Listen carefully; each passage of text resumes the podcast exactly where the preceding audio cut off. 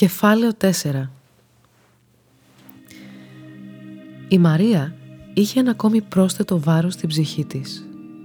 Έπρεπε να πει τα νέα στον αδελφό της. Όμως αυτό το καθήκον της φαινόταν ακόμα χειρότερο. «Αν τολμήσεις ποτέ να αρρωστήσεις θα σε σκοτώσω», της έλεγε συχνά και γελούσαν. Ήταν πολύ δεμένοι όπως δένονται οι άνθρωποι όταν τους βρίσκει η ίδια συμφορά. Αν μπορούσε να διαλέξει αδερφό, αυτόν θα διάλεγε και πάλι. Παρόλο που ήταν κορίτσι με αγόρι, ήταν πάντα κοντά.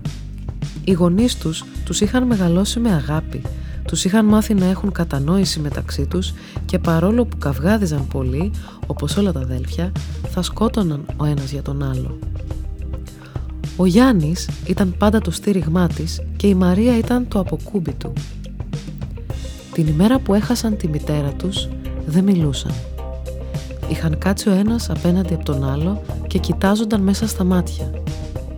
Δεν έκλεγαν. Εκείνη τη στιγμή έδιναν μια νοερή και σιωπηλή υπόσχεση ότι θα τα καταφέρουν. Ότι θα σταθούν όρθιοι μαζί όπως άλλωστε θα ήθελε και η μητέρα τους. Και έτσι μεγάλωσαν φροντίζοντας ο ένας τον άλλον, καυγαδίζοντας φυσικά και έχοντας μια μόνιμη ανοιχτή αγκαλιά μεταξύ τους. Έτσι η Μαρία αισθάνθηκε να τον πετάει ξανά στα βαθιά με το να του πει για την αρρώστια. Ότι κατά κάποιο τρόπο αθετούσε την υπόσχεση που είχαν δώσει να τα καταφέρουν. Ότι τον εξέθετε. Τελικά αποφάσισε να του το πει την επόμενη μέρα. Δεν ήταν σε θέση να σηκώσει ένα τέτοιο βάρος τώρα. Ήταν ήδη εξαντλημένη από όλα όσα είχαν συμβεί. Από την άλλη, σκέφτηκε ότι θα ήταν άδικο να τον ανησυχήσει βραδιάτικα, να του φορτώσει μια έγνοια, μια γνώριμη έγνοια, που θα τον ακολουθούσε και αυτή για την υπόλοιπη ζωή του.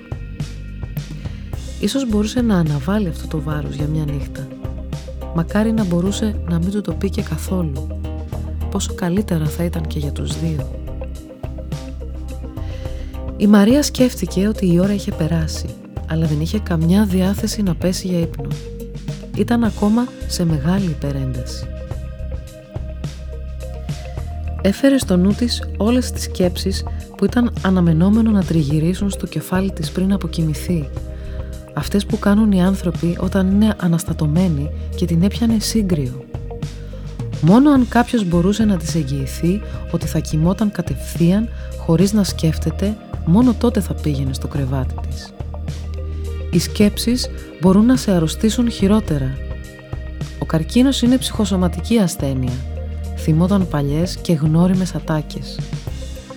Πώς μπορείς όμως να σταματήσεις το μυαλό σου; Ποιο κουμπί πατάς για να βάλεις φρένο στις πιο βαθιές σου σκέψεις, στους πιο γρήγορους και απίθανους συνειρμούς σου; Για μια στιγμή πέρασε ακαριέα από το μυαλό της η εικόνα των κοριτσιών της να μεγαλώνουν χωρίς εκείνη.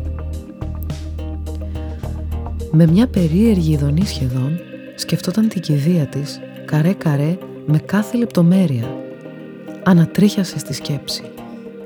Κόντεψε να σπάσει το κεφάλι της με όλα αυτά. Ευτυχώς ο Διονύσης είχε πάρει τα παιδιά και έτσι η Μαρία μπορούσε να βγει έξω, να ξεφύγει από τους τοίχους του σπιτιού που ένιωθε να την καταπλακώνουν άρπαξε τα κλειδιά του αυτοκινήτου πάνω από το τραπεζάκι και έκλεισε βιαστικά την πόρτα πίσω της. Δεν είχε ιδέα που θα πήγαινε. Το μόνο που ήξερε ήταν ότι δεν μπορούσε να μείνει άλλο κλεισμένη μέσα στο διαμέρισμα. Ήθελε να δει κόσμο, να ανακατευτεί με το πλήθος και να προσποιηθεί ότι όλα ήταν καλά έστω και για μια στιγμή μόνο. Λένε πως όταν αισθανόμαστε μόνοι, όσοι άνθρωποι κι αν είναι γύρω μας, αυτό δεν αλλάζει πραγματικά δεν αλλάζει. Το να ανακατευτείς όμως με κόσμο, να μπερδέψεις το βλέμμα σου με άλλα βλέμματα άγνωστα, είναι μια στιγμιαία ανακούφιση. Αισθάνεσαι να ημερεύεις. Νιώθεις τη μοναχική ζωή σου να περνάει ξιστά στις ζωές των άλλων. Των άγνωστων άλλων, χωρίς τους οποίους δεν ζούμε και οι οποίοι άθελά τους καμιά φορά κάνουν τα προβλήματά μας να φαντάζουν μικρότερα. Μπήκε στο αυτοκίνητο και ένιωσε επιτέλους να ξελαφρώνει. Χαλάρουσαν οι ώμοι της που ήταν τεντωμένοι δεν θυμόταν για πόσες ώρες. πονούσε το κεφάλι της. Εκείνη την ώρα είχε ανάγκη να σκεφτεί κάτι άλλο. Κάτι εντελώς διαφορετικό. Κάτι που να θυμίζει ζωή. Και τότε της ήρθε ξάφνου στο μυαλό μια σκέψη που τον τελευταίο καιρό την πέδευε διαρκώς, χωρίς λόγο. Η σκέψη εκείνου. Το παρελθόν και το μέλλον είναι πράγματα που δεν υπάρχουν. Αυτή τη στιγμή δεν υπάρχουν. Υπάρχει μόνο το τώρα, το παρόν και για το μέλλον δεν μπορούμε να είμαστε εντελώς σίγουροι. Δεν υπάρχει και ούτε ξέρουμε αν θα έρθει, ούτε και τι θα φέρει. Και συνήθως όταν κάνουμε σχέδια κάποιος εκεί ψηλά γελάει. Το παρελθόν όμως είναι κάτι το περίεργο. Δεν υπάρχει μεν, αλλά έχει αφήσει πάνω μας ανεξίτηλα τα σημάδια του, τα χνάρια του. Το παρελθόν μας έχει φέρει μέχρι το σήμερα. Μας έχει κάνει αυτό που είμαστε. Έχει αφήσει στο σώμα και στην ψυχή μας πολλά αόρατα τατουάζ. Καμιά φορά αναρωτιέται κανείς αν είναι ευλογία ή κατάρα να θυμάται. Να θυμάται τα πάντα. Μια μυρωδιά, ένα άγγιγμα, έναν καυγά, μια λέξη, ένα χάδι. Θυμόμαστε για να ξέρουμε ποιοι είμαστε, από πού ερχόμαστε, για να μην γυρνάμε εδώ και εκεί κούφια από αναμνήσεις από τη γνώση του εαυτού μας. Αλλά τι μεγάλο αλήθεια βάσανο να θυμάσαι κάποιον που δεν έχεις, να θυμάσαι χέρια που δεν πρόκειται να σε ξαναγγίξουν ποτέ, να θυμάσαι φωνές που δεν θα ξανακούσεις ποτέ τον ήχο τους. Τι μαρτύριο. Εκείνος, ό,τι και αν είχε συμβεί μεταξύ τους, όσα χρόνια κι αν είχαν περάσει, ήταν αυτός που κάποτε της χάιδεψε τα χείλη. Αυτή ήταν η πρώτη εικόνα που της ερχόταν στο μυαλό όταν τον σκεφτόταν. Το μικρό δρομάκι δεν είχε πεζοδρόμια. Είχε μόνο δέντρα δεξιά και αριστερά στις αυλές των παλιών σπιτιών. Κι έτσι οι δυο τους περπατούσαν πάντα στη μέση του δρόμου την πήγαινε στο σπίτι της. Ούτε αυτοκίνητα είχε το δρομάκι τους και τα φώτα του ήταν χλωμά και φιλόξενα για ένα ερωτευμένο μαθητικό ζευγαράκι που έδινε τα πρώτα του φιλιά. Τα αληθινά, τα ερωτευμένα. Ήταν ωραίοι σε μια ωραία εποχή, σε ένα ωραίο για αυτούς δρομάκι και μοιράζονταν ωραία φιλιά και λέξεις. Σε μια υγιή, ζωντανή και μακρινή εφηβεία που όλα ήταν απλά ωραία. Την γλύκαναν αυτές τις σκέψεις όσο οδηγούσε. Της χάρισαν μια πρωτόγνωρη αγαλίαση και ένα αχνόφωτο χαμόγελο μέσα στη μίζερη νύχτα της. Μετά όμως επανερχόταν απότομα στο τώρα. Την έπιανε ασφυξία, σκεπτόταν όλα αυτά που επρόκειτο να περάσει, τις μεταστάσεις, τα μυστικά, τα θλιμμένα παιδικά πρόσωπα, τα αποσβολωμένα, τις χημειοθεραπείες, τις ενέσεις. Για κακή της τύχη τα ήξερε όλα αυτά. Από την άλλη την ενοχλούσε η ιδέα να μην το παλέψει. Της ήρθαν στο νου περιπτώσεις γνωστών της που μετά από μια απλή αφαίρεση και την ανάλογη θεραπεία ζούσαν μια χαρά. Έπειτα σκεφτόταν το Διονύση, μετά εκείνον, ξανά τις κόρες της, κόντευε να εκραγεί το κεφάλι της. Πάλευε να βρει μια σκέψη να κρατηθεί Ξάφνου, σαν ένα στραπή έπεσε πάνω της η σκέψη του πατέρα της. Στον πατέρα μου πώς θα το πω; Δεν θα του αντέξει. Τι θα κάνω; Θυμήθηκε τη μέρα που χειρουργούσαν τη μητέρα της. Ο πατέρας της είχε πάρει δύο ηρεμιστικά. Ο θάνατος της αγαπημένης του γυναίκας τον συνέτριψε, τον άλλαξε σχεδόν. Δεν το έβαλε κάτω όμως. Πάλεψε να σταθεί στα πόδια του, να μεγαλώσει τα παιδιά του, ώστε να νιώθουν όσο το δυνατόν λιγότερη την αίσθηση της απουσίας της. Πράγμα αδύνατον. Και τώρα να συμβεί το ίδιο στο παιδί του. Δεν άντεχε άλλο. Έπρεπε να διώξει όλες αυτές τις σκέψεις από πάνω της. Πήρε το κινητό από την τσάντα της που βρισκόταν στο διπλανό κάθισμα και σχημάτισε βιαστικά τον αριθμό της ερασμίας. Έλα ρε, χίλια συγγνώμη, το ξέρω πως είναι λίγο αργά, αλλά να έρθω να σε πάρω να πάμε πουθενά. Εννοείται, της απάντησε γεμάτη σιγουριά η φίλη της. Ντύνομαι, περίμενα πότε θα με πάρεις. Σε δέκα λεπτά είμαι εκεί. Η Μαρία ανακουφίστηκε που θα ξαναέβλεπε την ερασμία. Ήθελε να μιλήσει, όχι ότι ήξερε τι ήθελε να πει. Με το ένα χέρι κρατούσε το τιμόνι και με το άλλο που ήταν ακουμπισμένο στο παράθυρο κράταγε το κεφάλι της. Όλος ο αέρας της Αθήνας δεν της έφτανε εκείνο το βράδυ. Πράγματι, σε δέκα λεπτά ήταν κάτω από το σπίτι της φίλης της και η Ερασμία είχε ήδη κατέβει και την περίμενε. Αν και δεν ήταν σίγουρη, αποφάσισε να πάνε να καθίσουν στο συνηθισμένο μπαράκι που ήταν κοντά στο σπίτι τους. Σε αυτό που πήγαιναν χρόνια ολόκληρα από τότε που έκαναν κοπάνες από το σχολείο και το φροντιστήριο και αργότερα όταν έκαναν έναν διάλειμμα από τις δουλειές τους ή όταν ήθελαν να πιούν ένα ποτάκι για να πούνε τα νέα τους. Ήταν ένα νεοκλασικό από τα λίγα που είχαν απομείνει, ελαφρά ανακαινισμένο, με το απαιτούμενο ημίφος και φυσικά με την κατάλληλη μουσική. Κάθισαν στο γνωστό τους τραπέζι. Στην αρχή επικράτησε αυτή η αμήχανη σιωπή. Η Ερασμία κοίταζε τη Μαρία κατάματα και περίμενε να ακούσει. Όχι κάτι συγκεκριμένο. Μόνο να την ακούσει να ανοίγει την ψυχή της. Δεν ξέρω να καπνίσω ή όχι. Από το απόγευμα έχω αυτή την απορία, είπε η Μαρία για να σπάσει τη σιωπή. Κάπνισε άμα θες, κάπνισε. Πώς είσαι, μα τι λέω, πώς να είσαι; Μίλα μου, πες μου Μαρία μου. Τι να πω, πήγα μόνη σήμερα στο γιατρό γιατί είχα μια κρυφή ελπίδα ότι δεν θα ήταν τίποτα και μετά θα σας τα έλεγα και θα γελούσαμε, αλλά τελικά είπε και πριν τελειώσει την κουβέντα της, τα μάτια της βούρκωσαν. Η Ερασμία έσπευσε να αλλάξει θέμα. Ο Διονύσης πώς το πήρε, στα παιδιά τι είπες; Ο Διονύσης νομίζω θα καταρρεύσει μόλις αρχίσουν τα μέσα έξω. Δεν θέλω και να τον φορτώσω πλέον, δεν έχω αυτό το δικαίωμα. Στα παιδιά είπα ότι έχω μια κίστη και πως θα μπω για λίγο καιρό στο νοσοκομείο. Εύχομαι να το πίστεψαν. Προσπάθησα να είμαι όσο πιο ψύχρεμη μπορούσα. Ερασμία το πιστεύεις. Δεν γίνεται να συμβαίνει αυτό σε μένα. Όχι, ακόμα δεν το έχω συνειδητοποιήσει, ούτε κι εγώ. Αλλά αυτό που ξέρω είναι ότι θα το ξεπεράσουμε. Και έχουν αλλάξει τα πράγματα από τότε. Ξέρω ότι σκέφτεσαι τη μαμά σου, αλλά έχουν πάει μπροστά τα πράγματα. Έχουν προοδεύσει. Μακάρι. Εσύ τι νέα; Στο άκουσμα αυτής της κουβέντας τις έπιασε και τις δύο απίστευτο γέλιο. Γέλασαν με την ψυχή τους. Η ζωή χρειάζεται ηρωνία καμιά φορά. Φαντάζονταν και οι δύο ταυτόχρονα πώς θα ήταν αν όντως μετά από όλα αυτά συνέχιζαν να μιλούν για τα υπόλοιπα νέα. Η Μαρία για μια στιγμή σκέφτηκε ότι ίσως αυτή θα ήταν η σωστή αντιμετώπιση.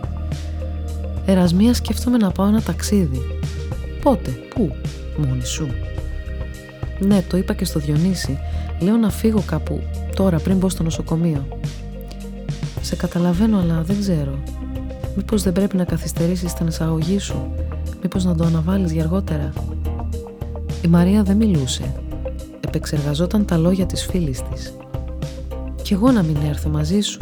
Θες να πάμε στην Κρήτη» «Όχι, όχι στην Κρήτη. Πολλές αναμνήσεις, πολλοί συγγενείς. Θέλω να πάω κάπου μόνη μου. Ένα ωραίο ταξίδι, άσχετο με όλα αυτά, να ξεφύγω. Μάλλον στο εξωτερικό. Στα παιδιά είπα ότι θα φύγουμε μαζί για δουλειές, να ξέρεις. Η Μαρία με την κουβέντα ξεχάστηκε λίγο Χαλάρωσε. Θυμήθηκαν τα παλιά, η ερασμία πιο πολύ, επειδή ήξερε ότι μια επιστροφή στο παρελθόν θα έκανε σίγουρα τη Μαρία να χαμογελάσει. Της βοηθούσε και ο χώρος που βρίσκονταν, λες και μέσα του ήταν στριμωγμένες όλες τους οι αναμνήσεις. Όταν πέρασε η ώρα, η Μαρία θέλησε να φύγουν. Δεν ήθελε και να το συζητήσουν άλλο. Από την ώρα που είχε γίνει η διάγνωση, ήθελε συνεχώς να φεύγει. Πήγε την ερασμία σπίτι της και οδήγησε αργά μέχρι το δικό της, αφήνοντας τον αέρα να της χτυπά το πρόσωπο και να της απομακρύνει τις σκέψεις. Αφού κουράστηκε αρκετά, όσο χρειαζόταν για να κοιμηθεί, γύρισε σπίτι. Ξεντήθηκε, έκανε ένα μπάνιο και στάθηκε μπροστά στον καθρέφτη κοιτώντας το στήθος της. Το αριστερό. Αφαίρεση θα είναι ή μαστεκτομία, αναρωτήθηκε. Δεν ήξερε ακόμα. Ένιωσε τα δάκρυά της να τρέχουν καυτά στο στήθος της. Γιατί ερχόμαστε άραγε στον κόσμο και πώς διαλέγει ο Θεός τον τρόπο να μας πάρει πίσω; Ποιο είναι το κριτήριό του, το σχέδιό του; Ή μήπως είναι όλα τυχαίες, οι αρρώστιες, τα αυτοκινητιστικά, οι πόλεμοι. Γίνεται να είναι όλα τόσο ασήμαντα όπως ένα λουλούδι που μπορεί να κοπεί, να μαραθεί ή να πατηθεί. Μήπως είμαστε τόσο ασήμαντοι στο σύμπαν; Γιατί όλο αυτό το δράμα; Δεν σταμάτησε να κλαίει και να σκέφτεται, ώσπου κάποια στιγμή μια τρελή ιδέα καρφώθηκε στο μυαλό της. Μια σκέψη που μπήκε σαν φράγμα για λίγο στα δάκρυά της. Θυμήθηκε πριν δύο-τρία χρόνια που είχε δει στο δρόμο εκείνον. Το είχε ξεχάσει προς στιγμή. Πόπο της είχαν κοπεί τα πόδια τότε και μόλις τον είχε αντικρίσει, την έπιασε εκείνο το περίεργο μούδιασμα στο στομάχι, το ανεξήγητο που σε πιάνει όταν βλέπεις έναν παλιό και αξεπέραστο έρωτά σου. Είχαν μιλήσει για λίγο έτσι στα πεταχτά μέσα στη μέση του δρόμου. Δεν είπαν τίποτα σημαντικό, μόνο τα βασικά νέα, σαν δύο άνθρωποι που κάποτε ερωτεύτηκαν παράφορα και που τώρα βρίσκονται μετά από καιρό και έχουν τόσο να πούν, μα οι λέξεις δεν βγαίνουν από το στόμα τους βρισκόντουσαν κατά καιρούς, ποτέ δεν είχαν χάσει εντελώς επαφή και πάντα αν τύχαινε να ειδωθούν, μεταξύ τους υπήρχε κάτι περισσότερο από παλιά ανάμνηση. Υπήρχε χημεία ή ηλεκτρισμός ή όπως αλλιώς συνηθίζουμε να το λέμε. Θυμήθηκε λοιπόν ότι κάπου είχε κρατήσει το τηλέφωνό του. Μέχρι να ψάξει να το βρει, το είχε ήδη μετανιώσει. Τι δουλειά έχω τώρα να αναστατώσω τον άνθρωπο με τις τρέλες μου, με τα πισωγυρίσματά μου, σκεφτόταν. Τι φταίει αυτός αν τον σκέφτομαι; Πάνω απ' όλα γιατί τον σκέφτομαι; Επειδή μου έχει λείψει ή γιατί δεν βρίσκω από πουθενά να κρατηθώ στο παρόν; Είμαι αξιοθρύνητη αν ψάχνω να πιαστώ από το παρελθόν μου. Τι αδυναμία Θεέ μου. Αλλά παρόλα αυτά η σκέψη του δεν έφυγε από το μυαλό της. Μέχρι που κατάφερε να κοιμηθεί η μορφή του στριφογυρνούσε στο κεφάλι της. Και στον ύπνο της Αντί να δει τα νοσοκομεία όπως φανταζόταν ότι θα έβλεπε, ονειρεύτηκε εκείνον να τη φυλάει και να τη χαϊδεύει απαλά στα μαλλιά. Το επόμενο πρωί ήταν ευγνώμων για αυτό το όνειρο. Αυτό που αισθανόταν η Μαρία ήταν μια απέραντη ερημιά. Μια ατέλειωτη άβυσο που τη ρουφούσε σαν να είχε συναντήσει τη σκοτεινή πλευρά του εαυτού της, σαν να είχε μέσα της χίλια περιστέρια που έφυγαν ξαφνικά και έμεινε άδεια και έψαχνε το νόημα σε αυτό που τη συνέβαινε. Πάντα πίστευε ότι τα πράγματα συμβαίνουν για κάποιο λόγο, για κάποιο λογαριασμό που δεν έχει κλείσει, για κάποιο μάθημα που η ψυχή μας πρέπει να πάρει για να συνεχίσει το ταξίδι της. Και έψαχνε αυτή την εξήγηση. Έψαχνε να βρει τι εκκρεμότητα είχε που η αρρώστια αυτή ήρθε να της τη θυμίσει. Έτσι όπως έφτιαχνε τον καφέ της το πρωί και κοιτούσε τους βασιλικούς στο περβάζι, συνέβη κάτι που μόνο στις ταινίες, στα βιβλία και σε μια ψεύτικη ονειρικά πλασμένη ζωή θα μπορούσε να συμβεί. Χτύπησε το κινητό της. Μήνυμα. Το πήρε στα χέρια. Ήταν ένα άγνωστο νούμερο, με άγνωστο κωδικό μάλιστα και έγραφε «Μαρία, Ήταν σαν να περπατάς σε καυτή άμμο το καλοκαίρι, φορώντας μαγιό και να σε χτυπάει κεραυνός. Ήξερε φυσικά ποιος ήταν. Αναγνώρισε το στυλ, ίσως ακόμα και το ύφος του μηνύματος. Ήταν εκείνος. Της φάνηκε τόσο αδιανόητο, τόσο ασύλληπτο αυτό που συνέβη, όμως ταυτόχρονα τη γέμισε και με τόση χαρά. Δεν γίνονται αυτά σκέφτηκε και αυτό ακριβώς απάντησε. Και σε λίγο ήρθε δεύτερο μήνυμα Δηλαδή το νούμερο ισχύει. Είχα πολλή αγωνία. Αλλά γιατί το λες; Θα σου εξηγήσω κάποια στιγμή, απάντησε διατηρώντας όλο το μυστήριο και την ένταση που είχαν κυριεύσει τα δευτερόλεπτα εκείνα όλη την ανθρωπότητα. «Μπορείς να μιλήσεις, να σε πάρω» της απάντησε. «Ναι», του είπε εκείνη χωρίς δισταγμό. Σε λίγο χτυπούσε το κινητό της και η Μαρία δεν πίστευε στα αυτιά της. «Παρακαλώ», «Γιατί παρακαλάς καλή μου» ακούστηκε η φωνή, ίδια, οικία, ερωτική, μαγική, σαν όνειρο σχεδόν. «Από ευγένεια. Πού είσαι εσύ, τι νούμερο μυστήριο είναι αυτό» «Παριζιάνικο μαράκι. Είμαι εδώ και τρία χρόνια στο Παρίσι». Μαράκι την έλεγε πάντα. Τότε που ζούσαν τους μεγάλους τους έρωτες, αλλά ακόμα και μετά, στο δρόμο όταν τη συναντούσε καμιά φορά τυχαία. Το παράξερο ήταν ότι την αποκαλούσε ακόμα έτσι, σαν αυτό να είναι κάτι δεδομένο που δεν του αλλάζουν ούτε τα χρόνια, ούτε οι συνθήκες. «Έλα ρε τέλεια, μπράβο, πρέπει να είναι πολύ ωραία εκεί». «Ναι, καλά είναι. Μου έχει λείψει όμως λίγο η ελληνική ζέστη, αλλά εντάξει δεν θα είναι και για πάντα. Λόγω δουλειάς έπρεπε να μείνω εδώ για κάποιο καιρό. Εσύ πες μου τα νέα σου, τι κάνεις, πού βρίσκεσαι, η οικογένεια, όλοι καλά; Τα παιδιά μου μια χαρά, είναι τέλειες, έχουν μεγαλώσει πάρα πολύ. Χώρισα πριν τρία χρόνια, αλλά με τον μπαμπά τους έχουμε διατηρήσει πολύ καλές σχέσεις. Πάντα το προσέθεται αυτό η Μαρία χωρίς να τη ρωτήσουν. Ποιος ξέρει γιατί. Ίσως αποτύψεις για τα παιδιά. Ε, τι άλλα νέα να σου πω; κρίμα, τι να πω; Γιατί είπες ότι δεν γίνονται αυτά; Η Μαρία κόμπιασε για λίγο. Τι απάντηση να του δώσει; Αυτή που πραγματικά θα ήθελε ή έπρεπε να βρει μια δικαιολογία και να κόψει εκεί την κουβέντα, να την κρατήσει σε τυπικό επίπεδο. Μια φορά ζούμε σκέφτηκε και δεν πρέπει να φεύγουν ανεκμετάλλευτες οι στιγμές. Γιατί σε σκεφτόμουν έντονα αυτές τις μέρες και αυτό το μήνυμα με εξέπληξε, ευχάριστα βέβαια. Εσύ παντρεύτηκες, έχεις παιδιά; Γιατί μαράκι μου, μικρός είμαι ακόμα για τέτοια. Και το 38 του γέλιο πλημμύρισε τη γραμμή. Πλάκα κάνω. Παντρεύτηκα πριν δύο χρόνια όταν έμεινε έγκυος. Έχω ένα γιο δύο χρονών.